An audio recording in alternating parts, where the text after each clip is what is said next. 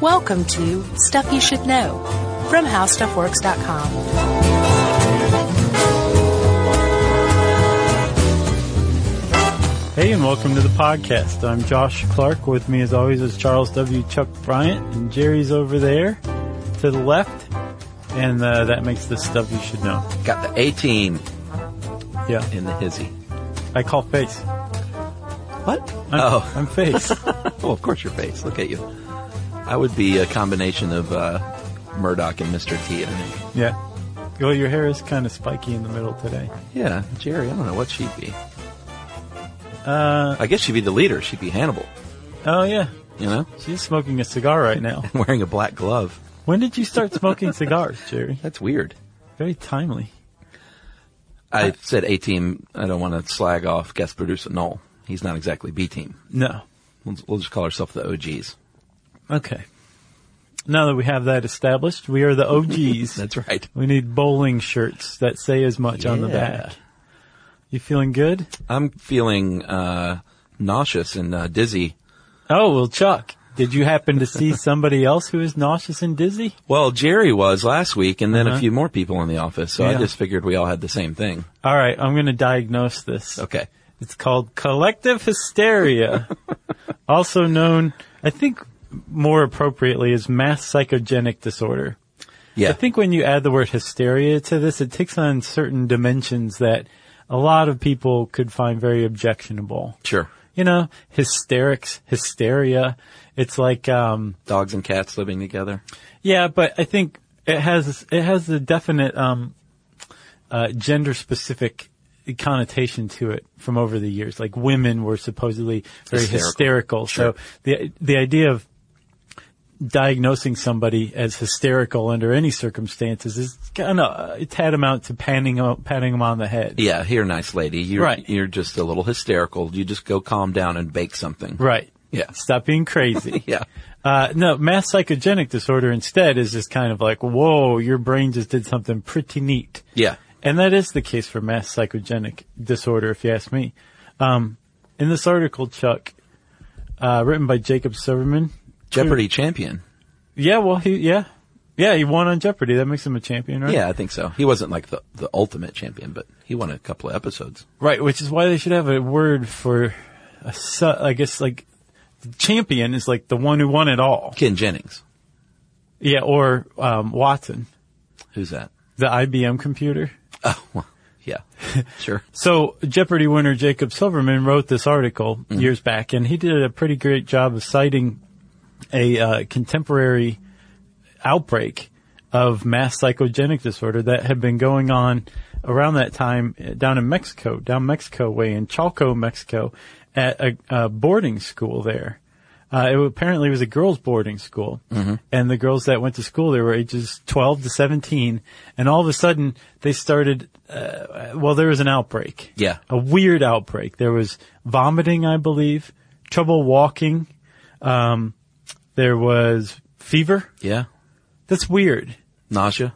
And so the the people running this boarding school were like, um, "What's going on? This is not good." Yeah. And they had no idea. The girls went on Christmas break for ten days, came back, and the thing just took off again like wildfire. Yeah, 600 of the 3,600 girls um, showed these symptoms, and nobody could figure it out. Um, they did a lot of tests. They brought in people to like check out the facilities, and Yeah. because as you'll see, there's a trend there. Um, you know, here in the West, they start to blame it usually on um, like environmental poisoning of some kind. Right. Um, you know, there's some sort of toxin Sure. present that has poisoned everybody. But they didn't find anything there, and eventually um, they said this is uh, what'd you call it? Psychosomatic. Uh, Mass psychogenic disorder. Okay, mass psychogenic disorder. But no, that is one of the one of the names: is mass psychogenic disorder, collective hysteria, mass hysteria, or mass psychosomatic reaction. Yeah, they're all saying the same thing. They are. which They're- is you're not. Well, I was about to say you're not really sick, but that is not exactly true because that's one thing that di- differentiates this from something that's just in your head is you actually do manifest physical symptoms. Right, yeah. There's this article written by a MD named Timothy F. Jones from the Tennessee Department of Health way back in the heady days of 2000, the year 2000, the future. Wow. Um, and he writes that you, if you are experiencing mass psychogenic disorder, it is not just in your head. That the symptoms that you have are actually very real. Even though there's no toxic cause, the, they couldn't find some sort of environmental poisoning or anything like that. The symptoms are extremely real. Yeah. It's just psychosomatic. It's just basically the brain has been tricked into causing this response. Yeah, and this has happened. Um, they've documented about 80 cases throughout history, and apparently the National Institutes of Health uh, gets about two cases per week uh, reported. But um, Which is, I mean, like that's, that's way more yeah, common than, than you would think, you know? yeah, I would think there'd be more than 80 because I mean these have happened. If you go back and look at, I mean, there's all sorts of crazy lists on the internet about these cases that date back to like the 14th century. Medieval dancing mania was one of them. Yeah, the dancing plague. Yeah. Yeah, that's in there. Uh, the Salem witchcraft trials. Sure. Or the Salem witchcraft, I guess what led to the trials was, um, supposedly attributed to this kind of thing. Yeah. Uh, one weird thing about this condition is more times than not, it is, uh, affects females Yeah. and young females even more specifically, teenagers or even younger.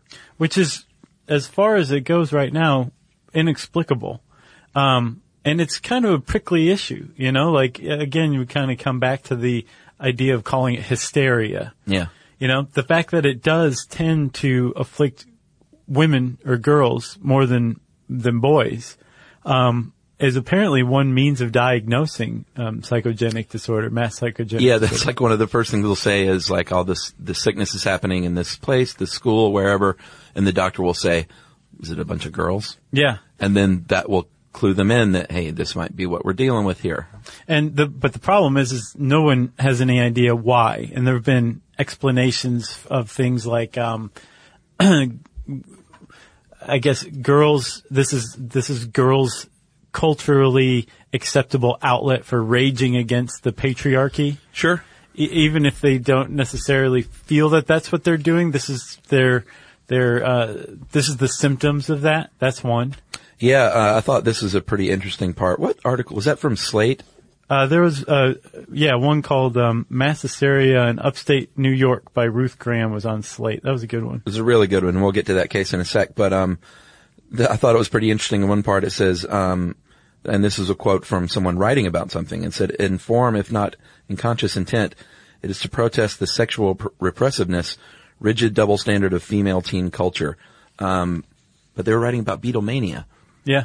which is interesting because it's sort of has a similar vibe of uh, young ladies being repressed, um, not having an outlet, and so they see the Beatles and they go berserk, Right. and faint and cry and scream, Yeah. uh, collectively. Whereas boys, they're more prone to just act out if they're not feeling good. Girls are trained to keep things inward, and they also point out that uh, ladies and and young ladies are more prone to seek a doctor's help for something. Uh, they say that may account for the bias right there. Right. Like guys just won't go to the doctor. Exactly. You have to be careful though in, in just diagnosing mass psychogenic disorder. You physicians out there who are listening that Yeah. encounter a case like this, um, it, just by basing it on the fact that it is affecting more girls than boys, because there's Sure. at least one case in Great Britain where uh, I think girls were afflicted by more than half, more than double the number of girls were afflicted by this, and it turned out that there were tainted cucumbers being served in in the lunchroom. Yeah, and, and everyone knows boys hate cucumbers, So I mean, this so is they didn't eat it. right. But this is one of the issues with dealing with um, mass psychogenic disorder, in that it looks and acts a lot like some sort of weird epidemic. That basically it, it looks like uh, either a um, something like bioterrorism, Yeah. uh, a rapidly spreading affection, infection, or affection if it's Sure. beetlemania. Yeah. And then acute toxic exposure. Uh-huh. That's what it looks like. It's like one person gets sick. This is your index case. Yeah. And all of a sudden, everyone around them suddenly has the same symptoms. Yeah, and it's like you said, it's super dangerous to just dismiss that as, oh, it's all in your head, silly little ladies. Uh, you can't do that because what if it is something for real? Uh, but it, it's also a double-edged sword, as that doctor pointed out. Um, you or, start ordering batteries of tests, and it, it it can go both ways. It can, um, what the old saying is, if you order enough tests, you're going to find something. Right. So it can fuel that fire, but you also can't not run any tests and just dismiss it. Uh, so it's a very fine line that physicians walk, uh, when dealing with stuff like this for sure. Indeed. Apparently, um, study of m- mass psychogenic disorder has found that it's more prevalent in isolated communities. Yeah. And in situations where um, there are highly rigid, formalized, structured rules. Like a Catholic school in Mexico. Exactly. Yeah. Um, or again, um, Salem, Massachusetts in the 17th century. Yeah. You know? Um, and apparently f- between 1973 and 1993, half of all the outbreaks of psychogenic or psychogenic illness took place in schools. Oh yeah. So that, that's possibly in part by, uh, due to kids being susce- susceptible to it more Right. um, but also because of that that rigid formalized structure. Yeah, and there's also usually a top-down effect. Like it'll start with a teacher or an older student, and then the younger students s- follow suit. Which, if you're talking influence, uh, would make sense for sure. There was one very famous case. Um, apparently, there's not very many actual academic studies on this. Yeah. but there's one that came out of the New England Journal of Medicine. Yeah. um, that that described a case in 1998 in Tennessee where a teacher noticed um, some weird gas odor, a gassy odor, Yeah. uh, it- like the chemical kind. Yeah. Not like the guy on the front row tooted. Right, exactly. Yeah. Um, and she apparently started suffering symptoms. Uh, and all of a sudden, uh, like 180 students and Yeah. teachers had to go to the emergency room. The school was shut down for two weeks. They did all this environmental testing, couldn't find anything. Yeah. And finally traced it back to, um, psychogenic, a mass psychogenic disorder. That Yeah. That's what did it. And Well- then everyone, in mo- most of these cases, we should point out everyone starts feeling better. Yes. Like in Mexico, and then the school in Tennessee, it's it, it it's not like they went on to die or anything. Yeah. So in the school in Mexico, the these girls were at a boarding school. Yeah. They were only allowed to see their parents, I think, like three times a year. Yeah, they couldn't even call. It's like it sounds more like a prison. Right. than No a phone boarding calls. school. They were allowed letters. When they went home, immediately their symptoms cleared up. Yeah. The problem is that doesn't automatically say, oh, well, it's obviously mass psychogenic disorder. It could be an environmental Right. toxin that they are being exposed to still Right. uh, at the school and were, were removed from. But I think the, the um, definite prognosis is mass psychogenic disorder in this case. That's right. What we're talking about is a sort of version of the nocebo effect, which we've talked about before, and we will get uh, into that right after this break. So the nocebo effect, we talked about that in what? The placebo effect? Oh, well, that makes sense. yeah. I was trying to be more clever. Thought we were more clever than that. No. Uh, uh, nocebo, I think we said in that other podcast too, is Latin for I shall harm. And that's basically, uh, whereas you take a placebo thinking it's going to help you out, and it does help you out, uh, because the mind is powerful. The nocebo effect is thinking something bad will result. Like, my teacher's getting sick, I think I feel a little sick too. Right. And then, oh wait, my neighbor's feeling a little sick, I think I'm feeling a little sick too. or this this drug trial that I'm on. I, I was told that I could possibly get some sort of gastrointestinal distress. Yeah, yeah. and even though I've been given a sugar pill, Right. I'm now going.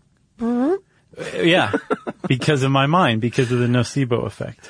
Uh, there was a famous uh, experiment or case from 1886 where there was a woman who w- had a rose allergy, and they showed her an artificial rose, and she began to, I guess it was convincing, and she began to have her allergic reaction, and they said, "Aha, it's fake, and you're faking." And uh, she said, "Oh, well, I think I'm feeling better now." And supposedly, that cured her of her real allergy to ro- real roses. Right. I couldn't find a lot to back that up, but is it? It is a story. Yeah, well, no, that's a, I mean, it was in, uh, I can't remember the journal, but it Oh, was it like, really oh was? yeah, it was a real deal Okay. thing. And, um, I don't, I didn't get to the bottom of why they presented this woman with uh, a fake rose or whatever, but They definitely did, and this definitely happened. Yeah. And um, the the even the the author of the study was saying like this woman well, she wasn't faking. Right. It was like she she had real symptoms. Sure. Hives are hives. Exactly. You can see those. Um, I think they call it like a rose cold or something like that. you can get you know s- stuffy. Yeah. Your eyes are watering. Your um your nose is running. That kind of thing. And what's interesting is some researchers have studied the nocebo effect, and they basically is, have isolated this this chemical that gets released when the nocebo effects going on. And again, we should say it's not just um, making your nose runny or releasing histamines or anything like that. It's pain too. Like you can s- you can experience pain even though nothing's there to give you pain. Right. Just because of the nocebo effect. What they found was a um, a I guess a, a hormone. I believe. Are you ready? I'm going to try this one. Uh, cholecystokinin. That sounds great. Thanks, man. I haven't looked at the word, but it sounds right. Cholecystokinin. Yeah. Do you see it now? Oh yeah, that's totally right. I totally did. So it's a hormone, right? And it gets released and it actually, um, it helps you experience pain. Uh huh. So it's a nasty little hormone. Yeah. But they found in testing with the, the nocebo effect that if you block this, you can also block the nocebo effect. So that proves two things. Does that block pain though? Yes. Like your pain receptors? Yes. So does that mean if you slam your hand in a door, you won't feel it? If you can block this, Wow. yes. So, um, if you can block cholecystokinin, Right. Uh, it, it, yes, it will keep you from um, hypersensitivity to pain, I believe. Yeah. And this guy named uh, Fabrizio Benedetti, who I think was also in The Strokes, back in 1997, There was a Fabrizio, right? yeah. He uh, he was testing out the nocebo effect and found that if he told people that he was giving them an injection, which is a, it's a pretty cruel test but effective. Yeah. These post-op people who had just come out of surgery Mm-hmm. uh, were given an injection and told this injection is going to increase your pain in 30 minutes. I'm sorry, we have to give it to you. It's part of the procedure. Right. He gave uh, some people an injection of saline, Uh-huh. and they reported an increase in pain. And they all went behind the, the two way mirror and laughed. Right. Yeah. They're like, what a chump. Like, watch, Look at him 30 writhing. minutes. yeah. And then they gave somebody, like the other group, the control group, uh, a chemical, an injection that blocks that pain. But they were told that it was going to m- increase their pain. Right. But they were given a chemical that blocks, uh, cholecystokinin. Uh-huh.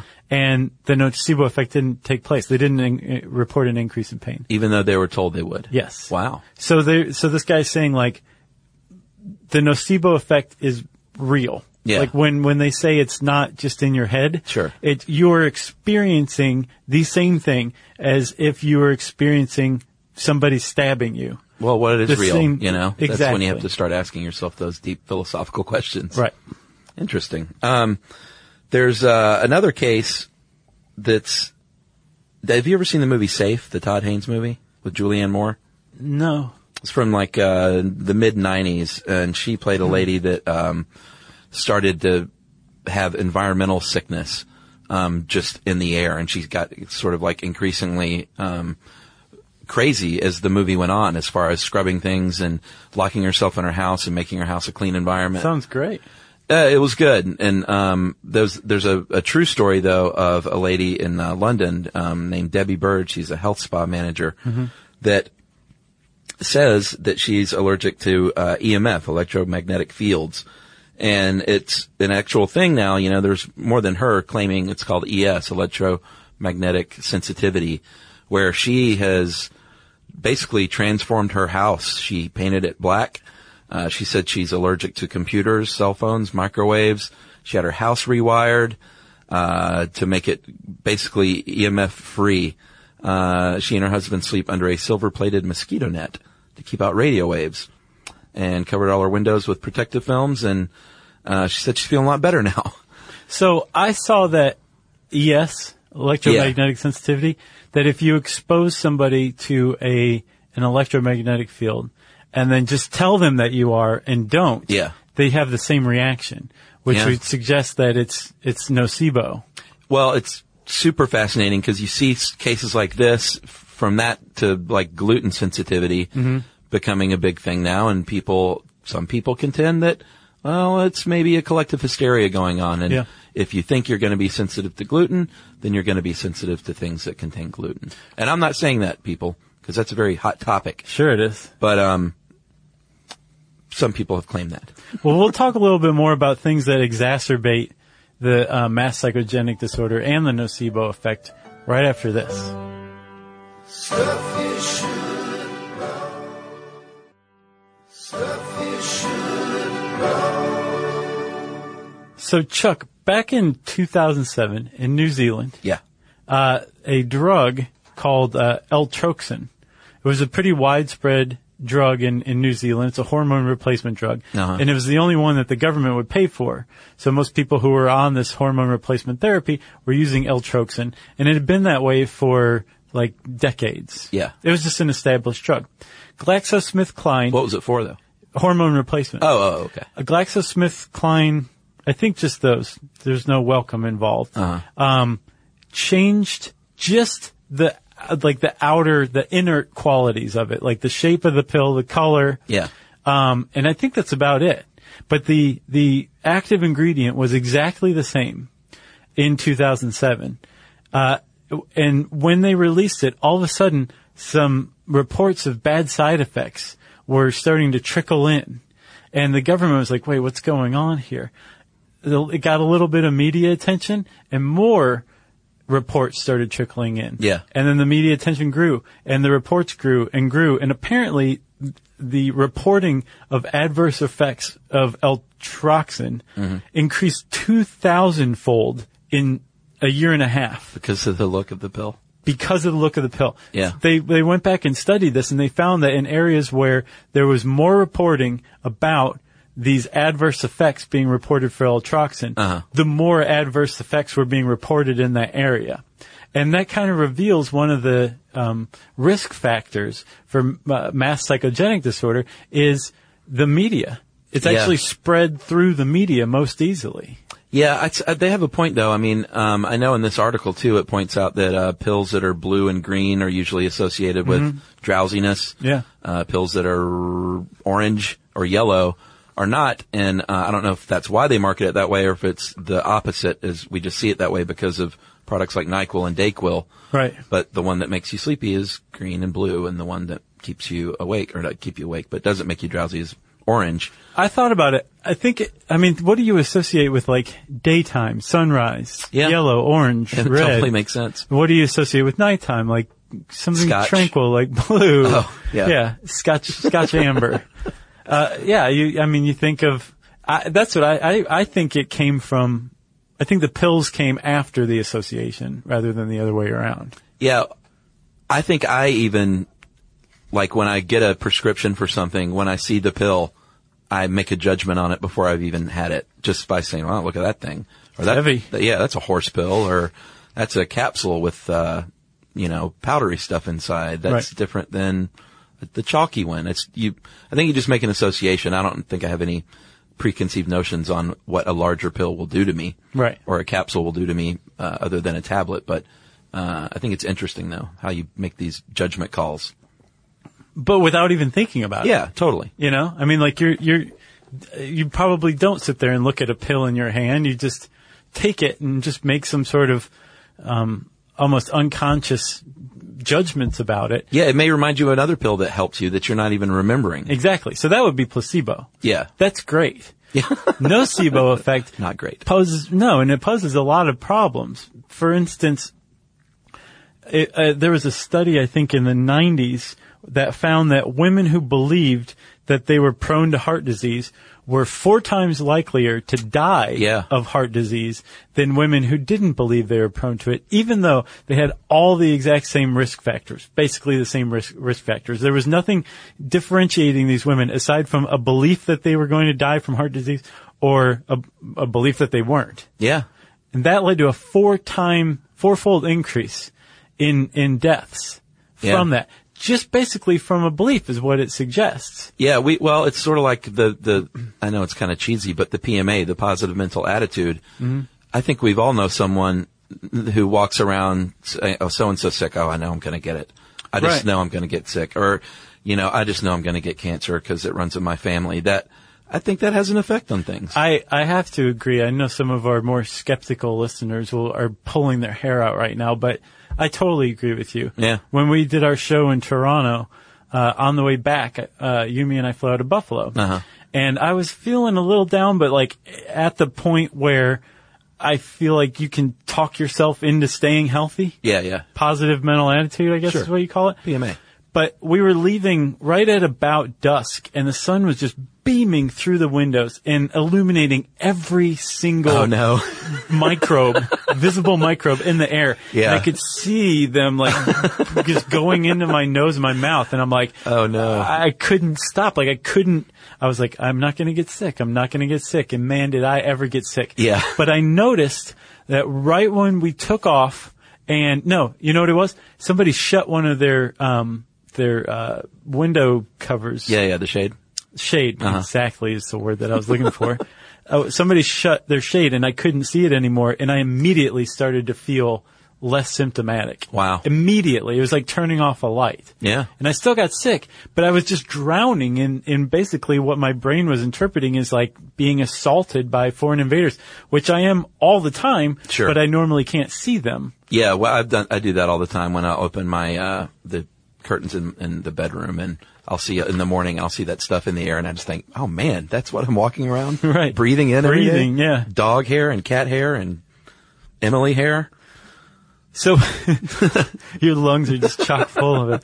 So one of the one of the problems this poses, Chuck, for physicians is that we expect doctors or we want doctors to be transparent, to not lie to us. Yeah, we've talked a lot about this lately. I feel like. Yeah. You know? We've talked a lot about diseases. Some of Yeah. our um, hypochondriac listeners have been like, please Stop it. talking about diseases. Sorry. Because now I've got Morgellons. Right. I'm going to have like some sort of uh, toxic Yeah. exposure. Toxoplasmosis. Yep. Um, and then very soon leprosy. Spoiler. So, uh, the, the problem is, is if you tell somebody that's going into surgery, hey, by the way, um, you know, you, you might have trouble walking. Yeah. You might feel nauseous for the next six months. You, like all this stuff that could be associated with, which we demand from our doctors. Yeah. It's been shown that if you are fearful or in despair going into surgery, that's associated with longer healing times and a higher risk of postoperative infection. Yeah. Right? So if you have the nocebo effect where doctors are saying, okay, if I tell somebody, and it's been proven time after time, Yeah. that in drug trials, people who are still are given placebo will drop out of drug trials because they're experiencing these negative side effects. Uh-huh. Even though they're given the sugar pill. Right. So if you're a doctor and you, you know that you are telling somebody something that ultimately may end up harming them, and yet you've sworn an oath to do no harm, you've got a conundrum going on right now. Yeah. And that's what the nocebo effect poses. It's the problem the nocebo effect poses for modern physicians. Like, how much should they tell you? If, if Right. you're going to tell somebody that they're going to feel nauseous for six months, even though they probably won't, Yeah. should you tell them and give them a chance to to basically have the psychosomatic Yeah. symptom? Or tell them they're going to feel great. Well, that's another one. Somebody says the solution to this is just frame it differently. Right. Like, don't say there's a chance you're going to have um, nausea for six months. Say half of a percent of patients who go through the same procedure that you're about to go through have nausea for six months. 99.5% don't. Right. You're giving them the same information. It's just framed more positively. Yeah, and uh, that one doctor who wrote the article on collective hysteria said um, what he recommends is not naming uh, the illness. Yeah. He said that can help out um, because as soon as you give something a name, then it just instantly, you know, you have something you can call it, and everyone's calling it that, or the media picks up on it, Right. And it's a thing. Yeah, and that's actually again one of the one of the risk factors in the spread of mass psychogenic illness is the larger the response, the emergency medical response to it, Yeah. and then hence the larger the media response to it, the larger the outbreak tends to be. It's called line of sight exposure. Yeah. Just knowing somebody is sick or seeing somebody sick can give you the same symptoms. I'm sure if you see a news story that all the other news agencies are running that says uh, there's been some uh, weird chemical leak in the air in Atlanta, uh, people are going to start walking around and coughing Right. and saying, hey, uh, I'm not feeling so good. I have a bitter taste in my mouth. There's microbes everywhere. Well, here's a case uh, from that article you sent that I think is super fascinating. Uh, the one in upstate New York. Yeah. Because it is not a rash or um, a cough or nausea. It is Tourette syndrome. A 16 year old um, young lady named Lori Bronwell.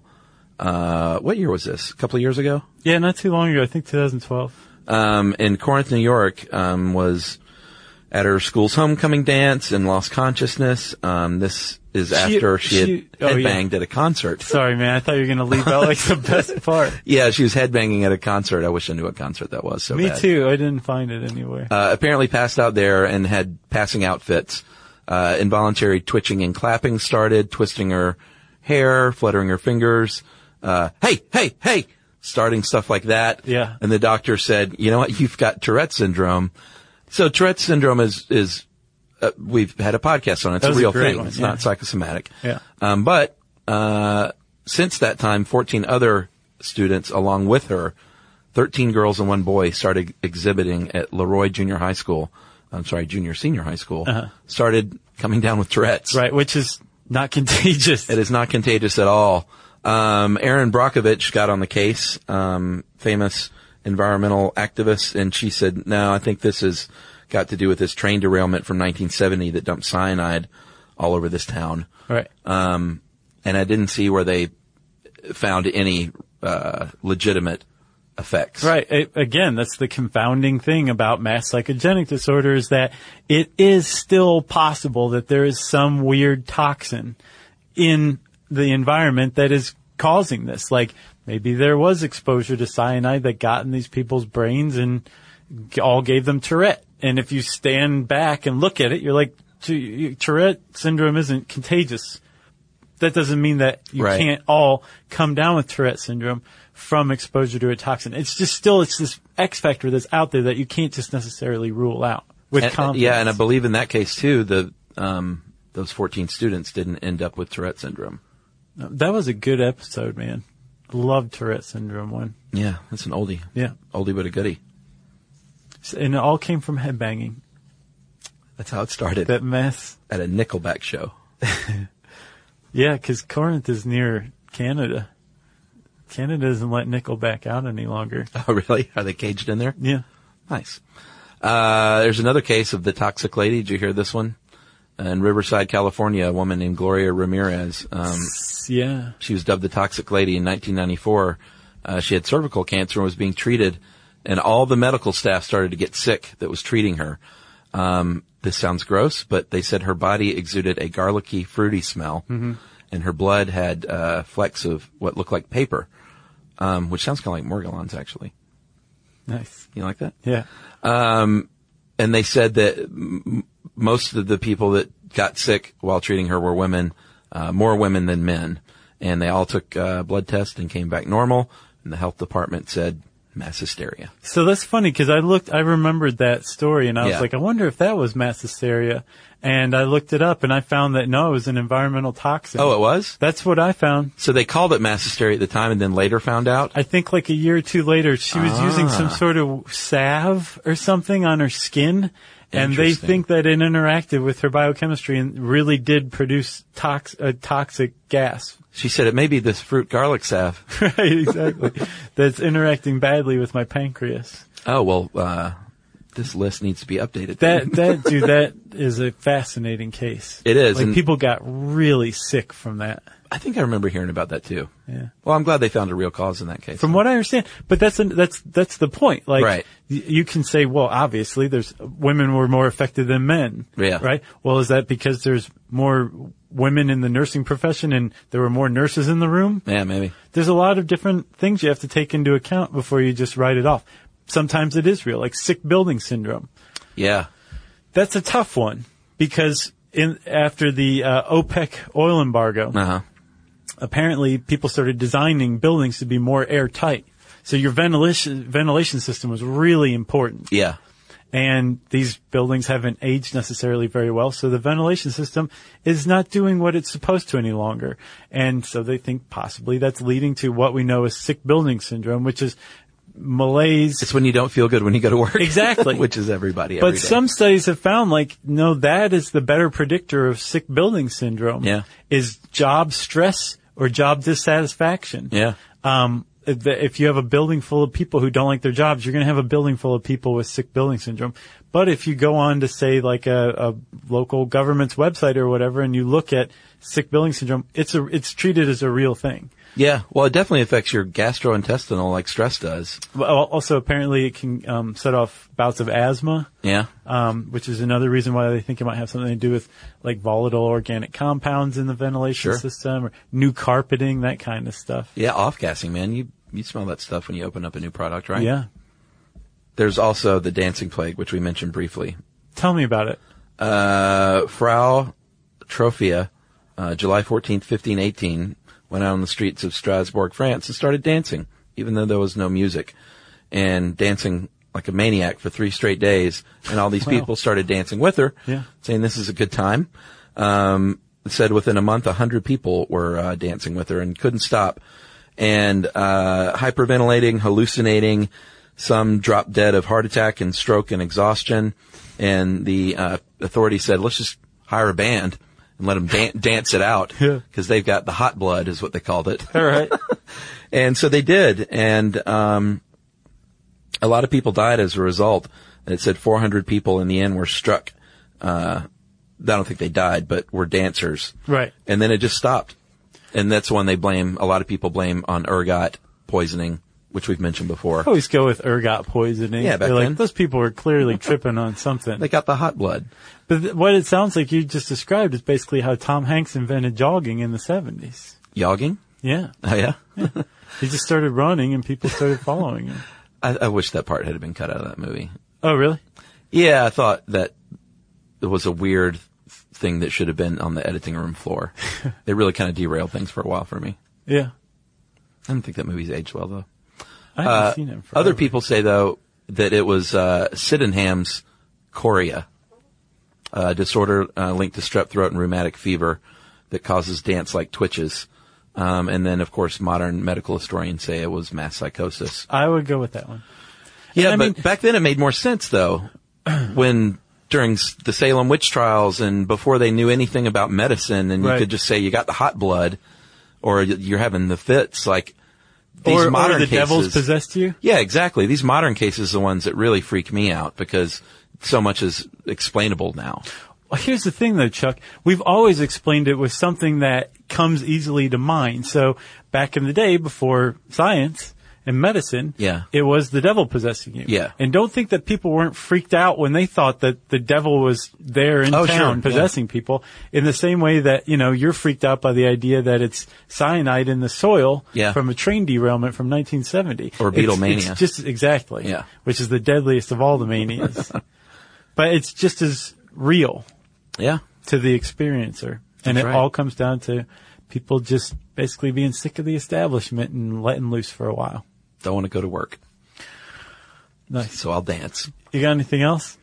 Uh, no, sir. Uh, if you want to know more about collective hysteria, which is the name of this article, type those words in the search bar at howstuffworks.com and it will bring it up. And I said search bar, which means it's time for listener mail. I'm going to call this, um, episode on grief. We got a lot of great feedback and that continue, uh, they continue to roll in. Yeah. Hey guys, just stumbled upon your podcast through my TuneIn radio app. Uh, I guess that's a mini plug. We're available there now. Um, I've devoured almost all of uh, the 600 plus shows. I may be a new listener, but I'm already a lifelong fan. So why I'm writing in, guys, is I lost my twin sister back in 2010. Uh, it was a rough time because as a fraternal twin, me being the boy, I looked at her not only as a sister, but as a mother and friend too. Long story short, I wanted to comment on the grief show some time ago. I've dealt with my grief uh, through my artwork. Uh, I'm a small town artist from Johnson City, Tennessee, and I rarely can get noticed or any attention with my art. I wanted to share my new piece I've just finished uh, after listening to how comic books work. I'm a huge fan of Marvel Comics, and I hope you both enjoy this. And he sent this really cool I think it was like every member of the Marvel Universe had to be in this picture that he did. I didn't see that one. It's really, really neat. Just jam packed full of uh, Marvel comic heroes and villains. Um, so, Josh and Chuck, thanks for the inspiration, laughs, and getting through every day at the office. Uh, P.S. My twin Jessica passed away from epilepsy, actually, a condition called SUDEP, sudden unexplained death of epilepsy. My mother is trying to raise awareness because November is Epilepsy Awareness Month. So if you guys wouldn't mind mentioning this on the show, she would be so happy for that. Yeah. Also, an epilepsy show would be cool too. Um, not a lot is discussed about it, and that is Jason Flack. And Jason, uh, I wrote you back. That is heartbreaking about your twin sister. Yeah, I did. Very sorry to hear that. Um, and we will definitely do a show on epilepsy. And since this is November, though, uh, people should go out and find out what they can during National Epilepsy Month. Yeah. Maybe And we'll should we'll do follow one. up with the show. I Yeah. don't know if it'll be in November, but we'll get to that one for sure. Yeah. And thanks for that piece of art. And if anyone's interested in a great comic book artist from Johnson City, Tennessee, could do a lot worse than Jason Flack. Jason, thank you very much for sharing that with everybody. That means a lot to us. Uh, if you want to share with us and all of our listeners out there, you can tweet to us at SYSK Podcast. You can join us on Facebook.com slash Stuff You Should Know. You can send us an email with attached artwork to stuffpodcast at howstuffworks.com. And as always, join us at our home on the web, stuffyoushouldknow.com.